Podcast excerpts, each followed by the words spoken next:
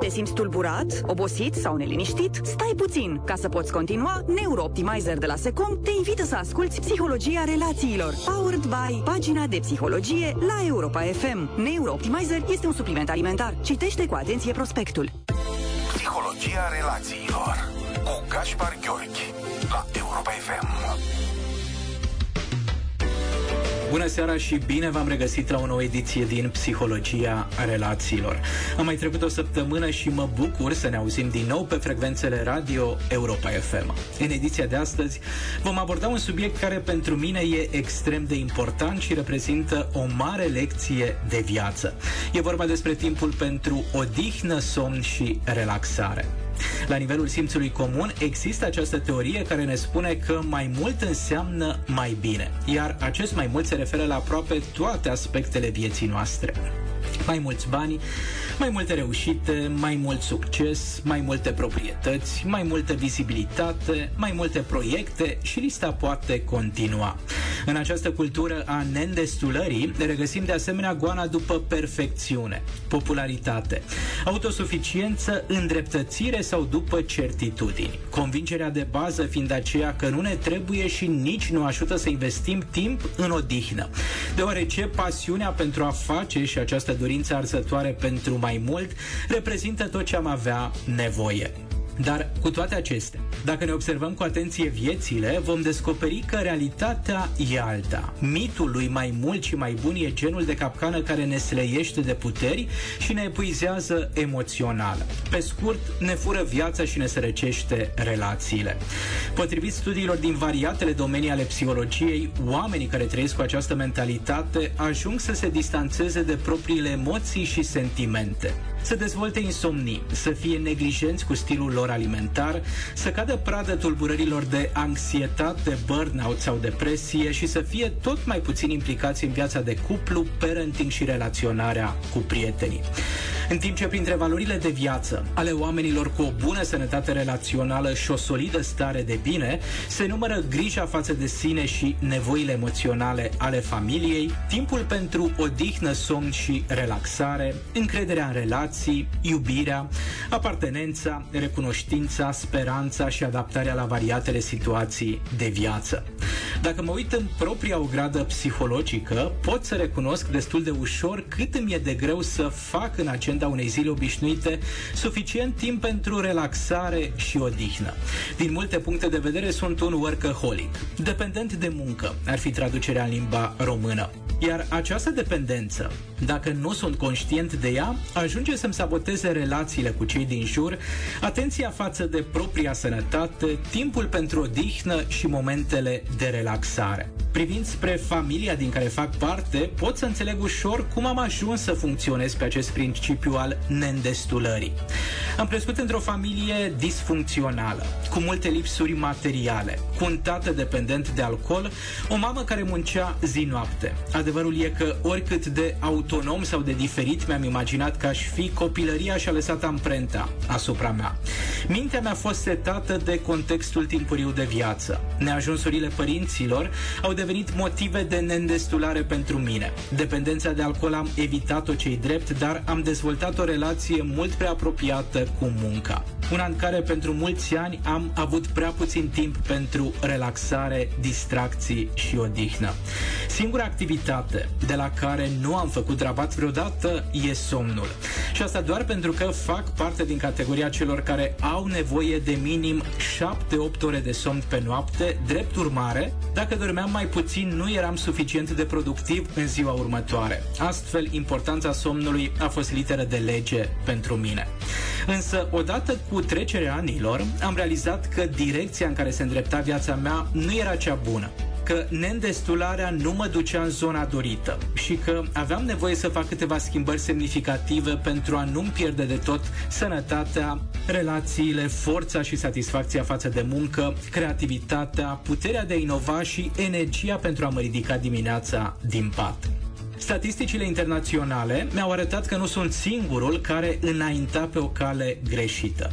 Din păcate, orele infinite de muncă ucid sute de mii de oameni anual, potrivit Organizației Mondiale a Sănătății.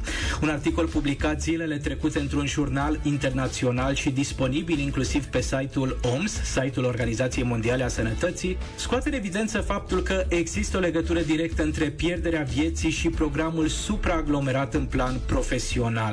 Din cauza unui număr de peste 55 de ore de muncă pe săptămână, în anul 2016 se estimează că și-ar fi pierdut viața peste 745 de mii de oameni. Se pare că la acest capitol bărbații sunt mai afectați decât femeile, aceștia însumând un procent de 72% din totalul deceselor.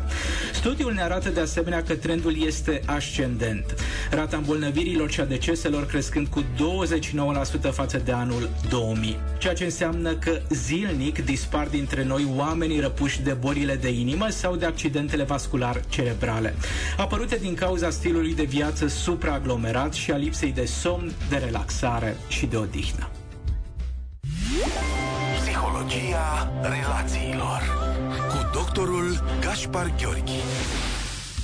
În concluzie, numărul mare de ore de muncă a ajuns să fie considerat cel mai nociv factor de risc la capitolul epuizare profesională și emoțională.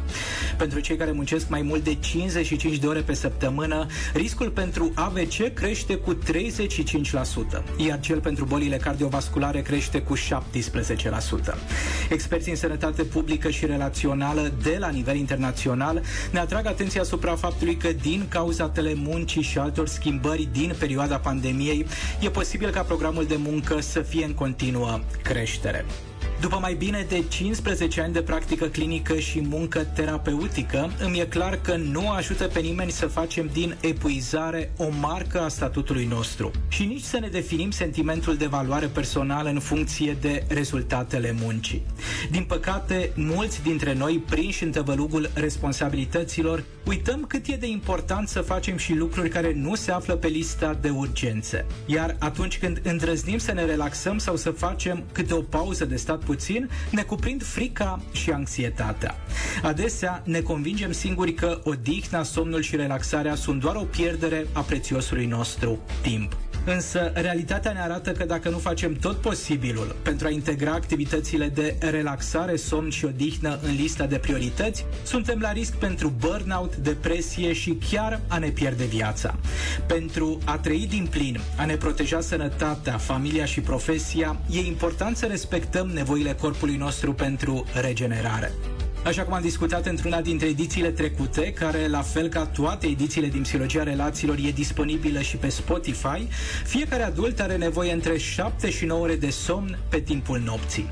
Ceea ce înseamnă că avem de renunțat la convingerile de genul mai muncesc în noaptea această oră și recuperez în weekend. Sau somnul de la ora 10 este doar pentru leneși. Ori, hai forțează-te, hai să mai tragi de tine, hai că poți. Sigur că putem, pentru că suntem extrem de rezilienți, dar asta nu înseamnă înseamnă că nu plătim un cost foarte, foarte crescut. Cu toată încrederea vă spun că somnul e ingredientul secret atunci când vine vorba despre capacitățile noastre mentale, emoționale și fizice. Lipsa cronică a somnului poate avea asupra bunei noastre funcționări același efect pe care îl are consumul excesiv de alcool sau de marihuana. Un studiu făcut asupra medicilor arată că aceia care erau privați de somn aveau nevoie cu 14% mai mult timp pentru a realiza o sarcină și făceau cu 20% mai multe greșeli decât colegii lor odihniți în mod corespunzător. Iar pentru a schimba ceva în relația cu somnul, într-o primă fază, vă invit să faceți un experiment.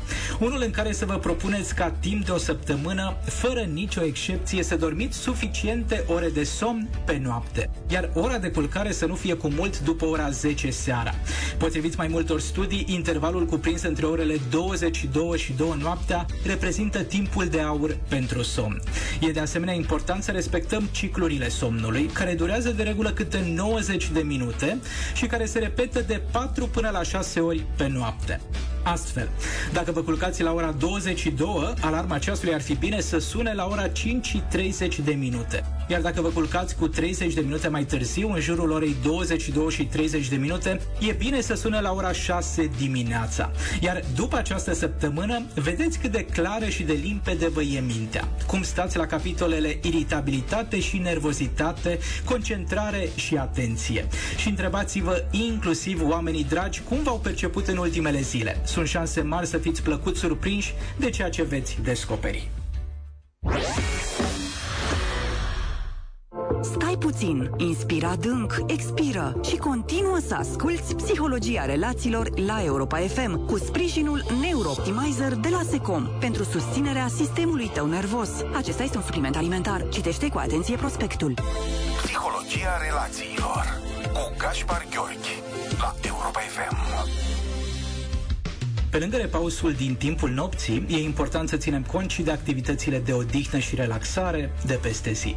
Printre activitățile principale de relaxare, oamenii amintesc lectura, conversațiile cu prietenii, timpul de calitate cu familia, mișcările fizice, yoga, dansul, bricolajul, grădinăritul, pictura sau alte practici de lucru manual. E important așadar să identificăm câte o activitate de relaxare și să o includem pe lista de priorități în fiecare zi, dacă vrem să evităm burnout-ul și să ne păstrăm sănătatea. De asemenea, noi oamenii avem nevoie de momente de odihnă, unele în care să putem face câteva exerciții de relaxare musculară, să ne destresăm prin practici de mindfulness și respirație abdominală, să savurăm o cană de ceai, să privim natura, să stăm pe o bancă în lumina soarelui sau să tragem un pui de somn undeva în jurul prânzului. Înainte de final, vreau să subliniez faptul că unul dintre cele mai importante obiceiuri pentru mine, dar și pentru clienții cu care lucrez, e lista activităților care ne conferă bucurie și semnificație. Toată treaba aceasta e extrem de simplă. Într-o agendă sau pe o coală de hârtie puteți nota toate acele lucruri care vă fac să vă simțiți cu adevărat bine și care le creează bucurie de asemenea oamenilor dragi. O astfel de listă e important să se afle în fiecare familie, alături de lista de responsabilități și cea a obiectivelor pe care intenționăm să le atingem. Atât pentru această ediție. Până luna viitoare vă încurajez să încălcați regulile nesănătoase de muncă și îndrăzniți să dormiți mai mult. Ștergeți ceva de pe lista activităților urgente și treceți cu majuscule pauza de odihnă și de stat puțin.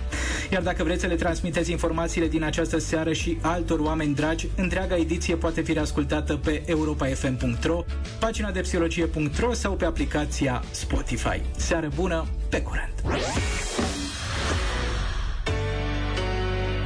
Ascultat Psihologia Relațiilor cu psihoterapeutul Gaspar Gheorghi la Europa FM. Powered by pagina de psihologie.